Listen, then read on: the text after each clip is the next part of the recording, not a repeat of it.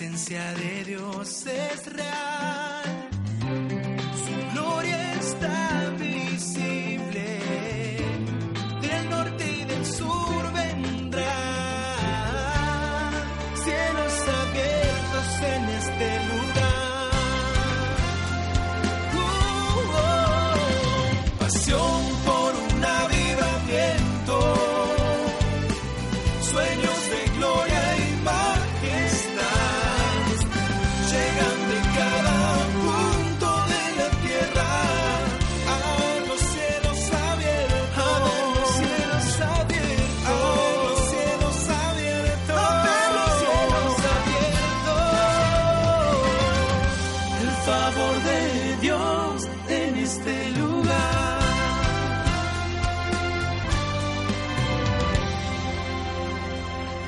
¿Qué tal damas y caballeros? Bienvenidos, esto es Dante Gebelay. Es un placer hacerte compañía otra vez en nuestros dos horarios habituales de lunes a viernes aquí en la pantalla de enlace. Hay mucha gente que nos sigue por la noche, otros que nos siguen durante la mañana. Obviamente no voy a dar los horarios exactos porque difieren según los usos horarios de cada nación. Pero sí estamos dos veces al día con este programa extraordinario que tratamos de que realmente pueda llegar a tu corazón mensajes frescos de parte del corazón del Señor.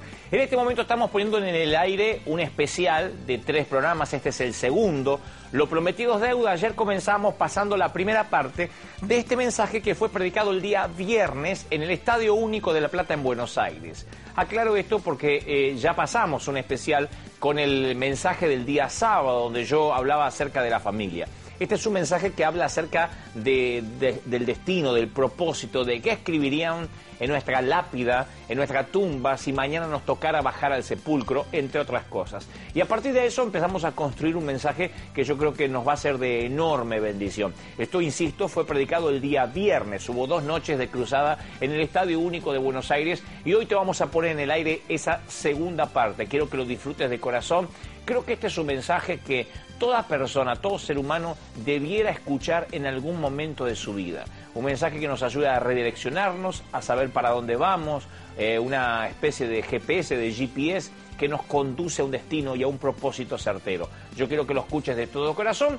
Mientras tanto, te cuento que vamos a seguir poniendo al aire los programas que no han salido todavía desde la Catedral de Cristal, los inéditos. Estamos editándolos, algunos son de enorme bendición, puesto que la palabra de Dios sigue estando viva. Los nuevos programas desde el Anaheim Convention Center, donde tenemos nuestra iglesia ahí, frente a Disneyland, y Dios nos está bendiciendo de un modo muy especial. Estoy muy feliz, insisto, en hacerte compañía, en poder presentarte este programa. Recuerda que puedes visitar nuestro sitio web, que aparece ahora al pie de la pantalla. Puedes visitarnos, ahí tienes todos los mensajes, desde, la, desde el número 1 hasta el creo 260 o 270 y algo hasta la fecha. Puedes ver todos los mensajes que han sido predicados aquí desde, desde Anaheim y disfrutarlo de todo corazón. Mientras tanto, quiero que te sientes ahora muy cómodo en tu sillón, con toda tu familia y que disfrutes de esta segunda parte. Esto ocurría en el Estadio Único de Buenos Aires, en la ciudad de La Plata, República Argentina, el superclásico de la juventud. Un estadio donde se convocaron cientos de miles de personas, más precisamente casi 80 mil jóvenes por noche. Esto ocurría el día viernes. La segunda parte, si ayer viste la primera, si no, igual te vamos a hacer un pequeñito resumen para que te metas en situ, para que sepas de qué estamos hablando. Quiero que lo disfrutes. Yo te veo aquí al final de la parte del día de hoy. Leí la historia que escribe genialmente Max Lucado, que algunos de ustedes deben conocer. Él dice, la vida se divide en dos tipos de constructores de castillos, los niños y los adultos. Y si alguna vez fuiste a la playa siendo chiquito, te acordarás lo que es construir un castillo de arena. Para eso íbamos los chiquitos. Los que no nos gustaba el agua, construíamos el castillo al costadito ahí del, del océano. Pero uno sabe las reglas de juego. Uno sabe que si empezás a construir el castillo, primero que no hay que construirlo cerquita del mar, hay que alejarse un poco, pero no tanto de modo que no haya una arena mojada, hay que acercarse para que la arena esté lo suficientemente húmeda. Pero eso trae un riesgo, tipo 4 o 5 de la tarde, si no es un poquito más, el gran océano se va a llevar el castillo. Y cuando uno es chiquito lo sabe, esas son las reglas de juego. Es más, ¿qué era lo más divertido de hacer un castillo de arena frente al océano? El ver cómo el océano te lo destruía. Yo no me iba nunca de la playa sin ver al gran quebrantador, al gran océano, que me destruyera y se llevara mi castillo a las profundidades del mar. Y cada ola rompía más cerca que la anterior. Y cada ola que rompía más cerca que la anterior me recordaba que el castillo se iba a ir a las profundidades. Pero cuando eso ocurría y mi papá decía, vamos, vamos, que empezó a hacer frío, porque viste que la costa atlántica acá siempre hace frío, siempre. Te vas 15 días, 14, te la pasás haciendo crucigramas, mirando cómo los otros se mojan. Y después si me voy a meter, ya que vine y haces, ¡ah! y salí de nuevo, ¿sí o no? ¿Cómo la pasaste en Santa Teresita? Espectacular. Y te manda tu primo unas vacaciones allá en el Caribe, donde son las dos y cuarto de la madrugada y el tipo está metido el desgraciado en el agua, ¿no? Acá tenés que ir justo cuando está bajo el sol y un ratito. Pero cuando mi papá decía, che, vamos, a casa. Yo decía, pará, pará, pará, pará, que quiero ver cómo el océano se lleva a mi castillo. Y cuando el océano venía y se llevaba lo que había construido, yo aplaudía, tenía cuatro o cinco años, no me imagino ahora con 40 aplaudiendo, tenía cuatro o cinco años.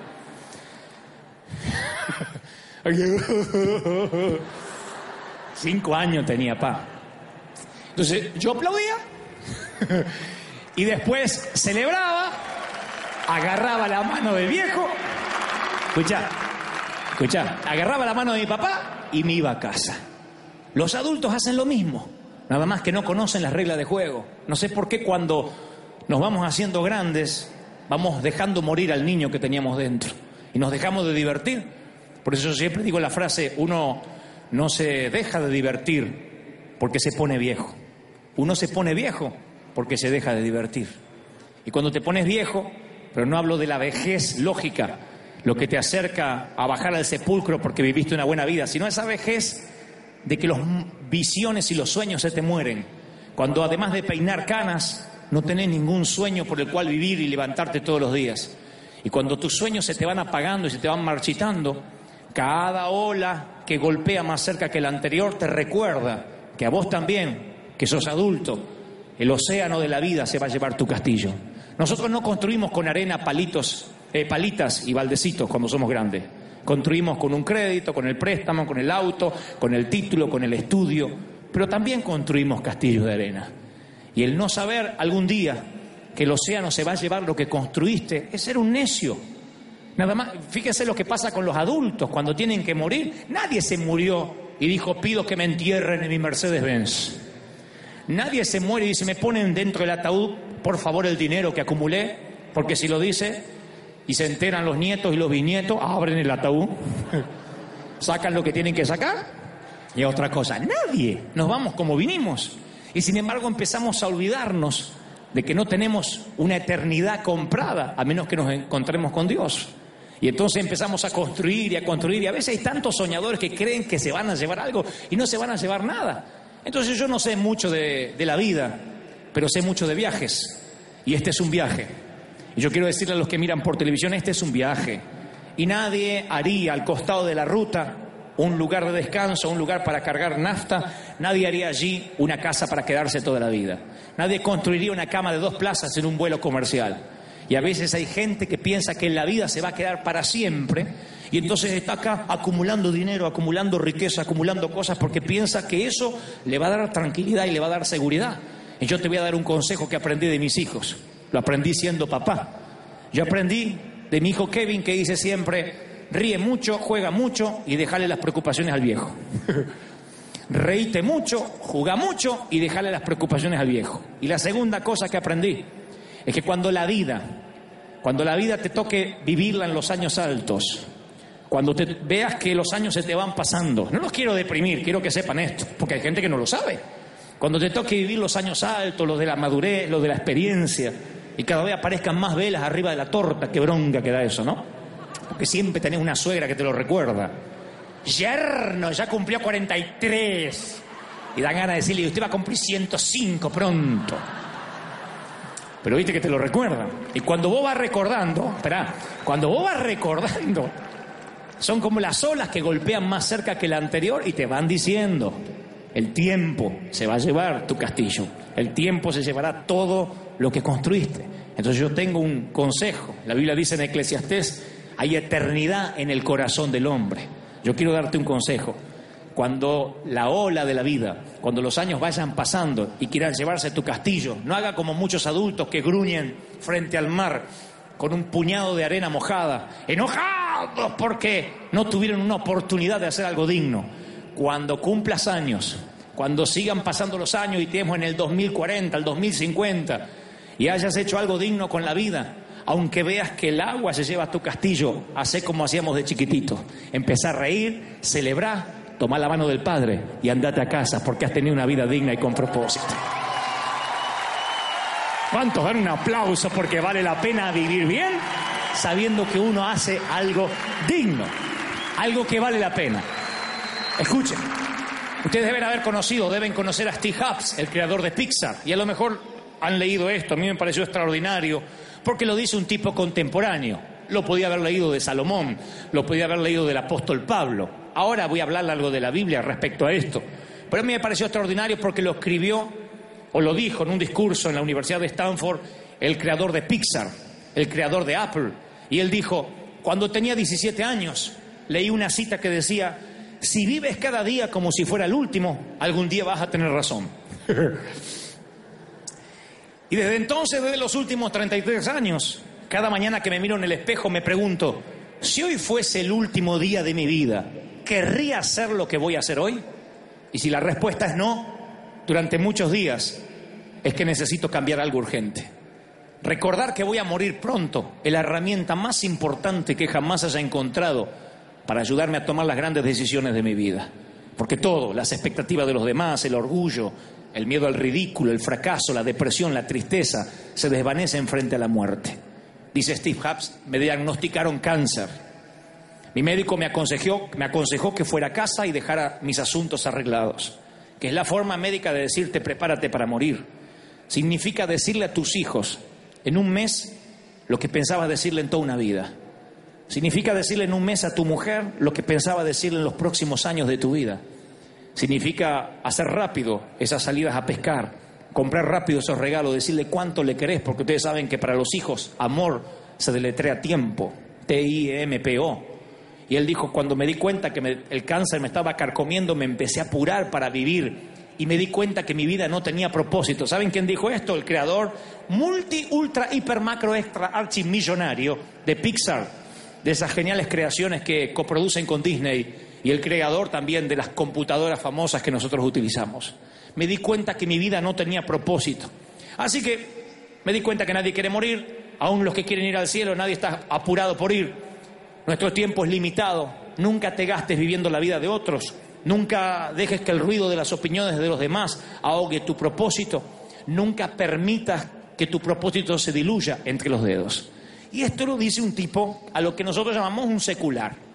Un tipo que aparentemente ni es predicador, no es un conferencista cristiano, y sin embargo, siendo millonario, se da cuenta que al fin y al cabo, el océano, el gran quebrantador, se llevará a su castillo a las profundidades, aunque sea Pixar, aunque sea la empresa más multimillonaria, aunque seas un político, aunque seas un artista, aunque seas lo que sea, tarde o temprano todos somos pasajeros en tránsito. Y todo, todo temprano todos nos tendremos que ir. Así que yo estoy preocupado en tener mi pasaporte al día, porque los que viajamos siempre, por más que viajes 14, 15, 18 horas, el piloto dice, o el comandante, señoras y señores, vamos a desembarcar, vamos a comenzar nuestro descenso. Y ese descenso puede venir, Dios mediante, en los años altos. Capaz que tenés una buena vida y te toca irte, no sé, a los 70, a los 80, a los 140. Mi, mamá, mi abuela falleció a los 97, 98 años.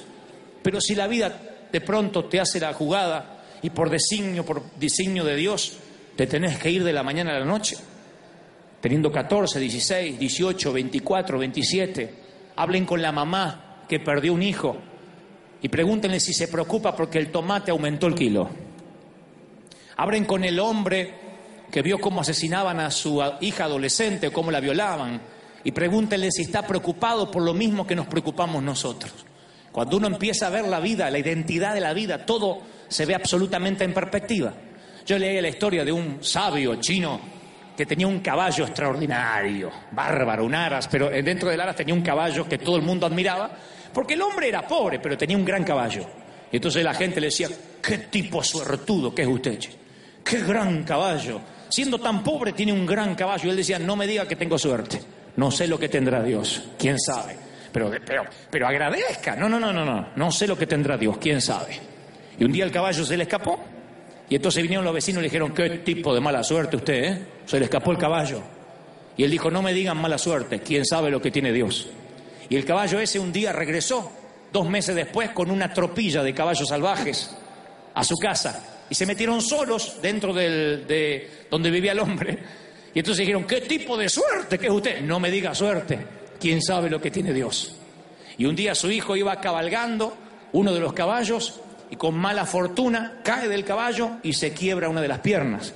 Y vino una vecina y le dijo, pero qué mala suerte la suya. Y él dijo, no me diga mala suerte, quién sabe lo que tiene Dios. Y al poquito tiempo China entró en guerra y entonces reclutaron a todos los muchachos de la edad de su hijo a una guerra que posiblemente su hijo iba a perder la vida, pero su hijo no pudo ser reclutado porque tenía la pierna quebrada. Y le dijeron, ¿qué tipo de suerte? No me digan suerte, quién sabe lo que Dios tiene preparado. Entonces lo que intento decir es, aquellos que hoy dicen, yo no tengo todo, yo no sé si, yo no sé si, si Dios se acordó de mí. No digan, es que a mí me va mal, porque viste que hay gente que te deprime ya cuando te saluda. ¿Cómo te va? Bien, o cree que te cuente, ya te deprime. Entonces, uno no sabe qué es lo que tiene Dios. A mí un día me dijo un líder, mi primer pastor, que yo siempre, yo lo tengo en el corazón, era un pastor alemán, siempre aclaro, no era un perro, era un pastor nacido en Alemania, que me dijo, usted ante no tiene carisma, era alemán. Yo lo quiero mucho, pero el hombre se ve que no veía nada en mí. Me dijo, usted no tiene nada, nunca usted tendrá propósito en la vida. Entonces yo podía haber dicho, pero che, qué mala onda, me vació un contenedor de mala onda el hombre. Pero yo supe ver que si él decía que yo no podía, a lo mejor eso fue lo que me desafió. A lo mejor eso fue lo que me dio bronca y dijo, le voy a demostrar a este, este hombre lo que Dios puede hacer con un inútil como yo. Le voy a demostrar de que aunque tenga todos los pronósticos en contra, Dios se especializa en materia prima para levantar líderes. ¿Sí o no? Materia prima para levantar hombres y mujeres de fe. Pero uno tiene que ver la perspectiva. Pero, y, yo sé lo que están pensando algunos, pero vos no conocés mi vida, Dante. Vos no yo, no sabés dónde vivo. Otros me dicen, si te pudiera contar lo que me pasa en mi casa, tengo un hogar destruido. Vos no sabés lo que es mi suegra, o no sabés lo que es mi vieja. Bueno, yo sé que algunos me pudieran contar y todos tenemos una historia triste para contar. Pero es conforme lo vean, cuando uno tiene la identidad, sabe que lo que está haciendo es un escalón para algo más. Y como dijo hoy Alberto Motesi, yo sé que este día es un escalón para que Dios te lleve a un nuevo nivel, ¿sí o no? Para que Dios haga un cambio de clase, te suba a una clase ejecutiva, hablando metafóricamente de tu vida. ¿Sí o no? Que alguien aplauda a Dios por eso dice yo quiero subir a un nuevo nivel. Hoy es el día. Pero uno tiene que ver el cuadro completo. Un famoso arquitecto que diseñó las grandes catedrales del mundo entró a la Catedral de San Pablo y entonces era el que le había diseñado la catedral. Y empezó a hablar con los eh, obreros que estaban ahí. Le dijo a uno que estaba cortando madera, ¿qué está haciendo? Estoy cortando madera, dijo el tipo. Entonces siguió caminando dentro de la propia catedral que él había diseñado y vio uno que estaba colocando vidrios, ¿viste esos vitrós? Y le dijo, ¿qué está haciendo, caballero? Estoy colocando vidrios, ¿no ve? Y todos con cara de amargado, estoy colocando vidrios. Y había otro que estaba serruchando así una madera y dice, ¿qué está haciendo? Serruchando. Porque eso es muy también, no es solo argentino. Viste que está serruchando, ¿qué está haciendo? ¿Qué está haciendo? ¿Qué puedo estar haciendo? Pero cuando está por salir, la historia es verídica, por cierto, hay un tipo haciendo un pastón, mezclando cemento y arena, en la misma catedral. Le dice, ¿y usted qué está haciendo? Y el tipo dice, estoy construyendo una gran catedral. él no dijo estoy haciendo un pastón, él se sentía parte de la historia. Entonces cuando salgan hoy de acá y alguien te pregunte, ¿qué fuiste a hacer? No digan, fui a ver a Dante, fui a escuchar un mensaje, fui al superclásico, digan, yo empecé a escribirle el resto de la historia de mi vida, hoy. Hoy. 23 de septiembre, damas y caballeros del 2011. Si alguien cree que se empieza a escribir el segundo capítulo de la vida, tiene que sonar un aplauso. Extraordinario. Hoy se empieza a escribir un capítulo de la vida. Y les cuento esto, miren. Miren la carta que le mandó una chica eh, adolescente, 16 años tenía la chica. Le mandó una carta, estaba estudiando en otra parte, en una universidad del interior del, del interior del país, y le dijo a la vieja, mami, te escribo desde el colegio no te asustes, pero el colegio se incendió. Se me dañaron los pulmones y fui al hospital. Me enamoré en el hospital de un paciente y quedé embarazada esa misma noche. No estoy segura que él sea el padre, porque estaba muy borracha. Y no sé con cuántos tuve sexo. La cosa, mami, es que 16 años tenía la mocosa. No es que sean mocosas las de 16, perdón, pero esta. La cosa es que debido a que adquirí una enfermedad venérea y el niño viene mal formado, he decidido abortar, aunque no me aseguran que la operación no me deje secuelas graves. Firma tu querida hija adolescente de 16. Y atrás de la carta dice, no, mami, todo mentira. Me llevé química a marzo y quería que viera las cosas en perspectiva, nada más. Entonces, lo que a mí me pareció extraordinario, digo, aparte, no, no me digas que no es buena, no me digas que no es buena idea. Era, se me rompió el. No me digan que no es buena idea. Está bueno eso, mira, se me golpeó esto. ¿Viste qué poderoso que lo mío? No, y ahora, ahora me llevo el papelito porque ya no queda, llévatelo. Pero no, no es extraordinario, ¿sí o no? Cuando te saques mal en matemática, todo decís, y contarle toda la historia, decís, bueno, sabes, me agarré a trompada acá, me llevaron preso para que cuando diga, no, no, papi, me llevé matemática. Es conforme. no digan que yo les di la idea. Pero, pero cuando uno descubre la identidad, se da cuenta que lo que las preocupaciones, esas que no te dejan pensar, pasan a ser un pequeño detalle cuando uno sabe cuál es el propósito en la vida, cuando uno sabe para qué está en un lugar, para qué fue puesto. Y una vida con propósito se hace con pequeños detalles. Yo tengo una oración en mi corazón. Yo no pretendo que de acá salgan gente necesariamente que vaya a revolucionar un país entero, aunque quizá puede ser. Aquí puede estar el próximo presidente de la República Argentina, puede estar el- pueden haber senadores, diputados, los próximos productores de televisión que lleven un contenido familiar a nuestros formatos televisivos. ¿Sí o no? Aquí puede haber tipos que sean abogados incorruptibles, jueces, que se jueguen realmente por las leyes como tienen que jugarse, familias que, se, que sean, que levanten la familia como valor en sí mismo. Yo sé que sí, pero otros van a salir de acá a lo mejor nunca van a ser muy conocidos. A lo mejor nunca vas a salir en un periódico, a lo mejor nadie, nadie te va a reconocer como alguien famoso.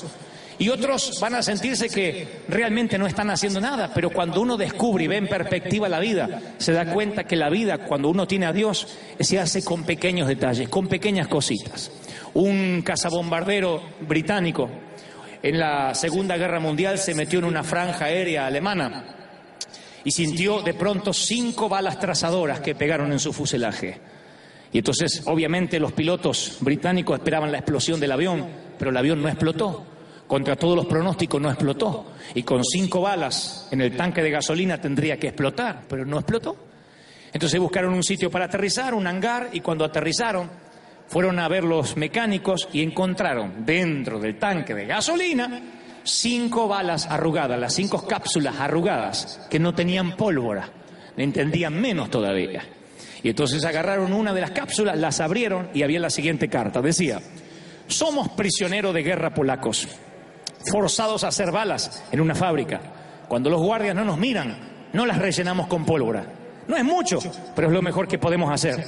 Díganle a nuestras familias que estamos vivos. Firmado por cuatro prisioneros de guerra. Cinco balas entre millones de balas marcaron la diferencia entre la vida y la muerte de los que él piloteaba en ese avión. Lo que trato de decir es, a lo mejor no todo el mundo va a llenar un estadio.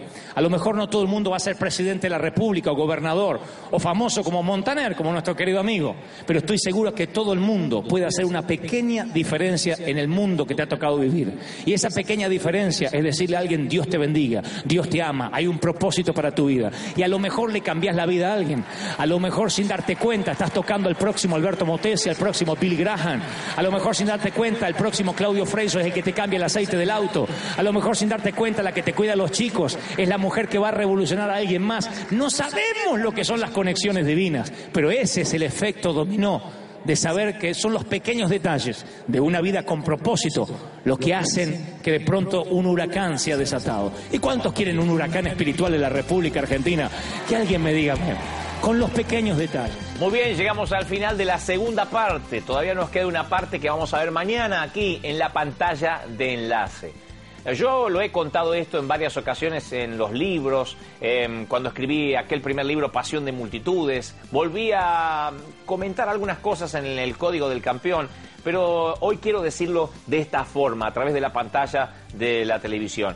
Creo que cuando Dios nos llamó hace muchísimos años a convocar a la juventud a un estadio, a hablarles de santidad o a hablarles en este tono que yo estaba hablando recién en el Estadio Único de Buenos Aires, al principio yo creí que no iba a poder resultar, que esto nunca iba a ocurrir, que era una utopía porque decíamos, ¿cómo los jóvenes se van a convocar exclusivamente por la palabra? Sin embargo, el milagro ocurrió. Fue allá en el año 95 que nos reunimos la primera vez en un estadio pequeño, relativamente pequeño, de 5.000 personas, el Estadio Obras Sanitarias. En el 96 fuimos al Estadio Vélez Arfiel, que es un estadio muy grande en Buenos Aires. Luego en el 97 fuimos a River Plate. En el 98 al Obelisco, la Plaza de la República, donde se convocaron 100.000 jóvenes. Era la primera vez que la iglesia cristiana salía al obelisco. Luego, claro, se reunieron las iglesias y hicieron otras convocatorias los años siguientes, pero la primera vez, aunque muchos no lo puedan reconocer, la primera vez fue cuando los jóvenes cristianos llenaron 100.000 personas se convocaron allí en la plaza del obelisco y el que lo había hecho anteriormente había sido Ricky Martin y me, acuerdo que me decía el gobernador de aquel entonces, nadie, nadie va a convocar más que Ricky Martin. Pero sí, Jesucristo convocó mucho más. Jesucristo es pasión de multitudes. Y luego el 2000 hicimos un tour por toda la República Argentina, desde el norte al sur, por las 23 provincias, los 23 estados, eh, y allí terminamos en Buenos Aires en el estadio Boca Juniors en el año 2000. En el 2004 regresamos a Vélez aquel estadio que nos vio crecer. En el 2005 creíamos que nos despedíamos en River Plate y allí Motesi, que fue un invitado de lujo de aquella noche, dijo, el clásico no se termina, va a regresar. Y yo pensaba, no, ya está, hicimos mucha inversión, fueron muchos años y pensábamos que era el tiempo de, bueno, de tomar otros rumbos. Dios nos llevó a otros rumbos, pero fue cuando el gobernador de la provincia de Buenos Aires, Daniel Scioli, me llamó a través de un amigo en común, Ricardo Montaner, y me dijo, tienes que venir a Buenos Aires otra vez y regresamos en una de estas noches que ustedes acaban de ver recién el día viernes, esto fue en septiembre del año pasado, 2011. ¿Vamos a volver a River próximamente? Yo creo que sí, pero mañana por lo pronto te espero con la tercera parte de estos milagros increíbles que Dios ha hecho en los estadios más grandes de Buenos Aires. Que el Señor te bendiga, mañana nos encontramos a esta misma hora por enlace, una señal que viene de lo alto.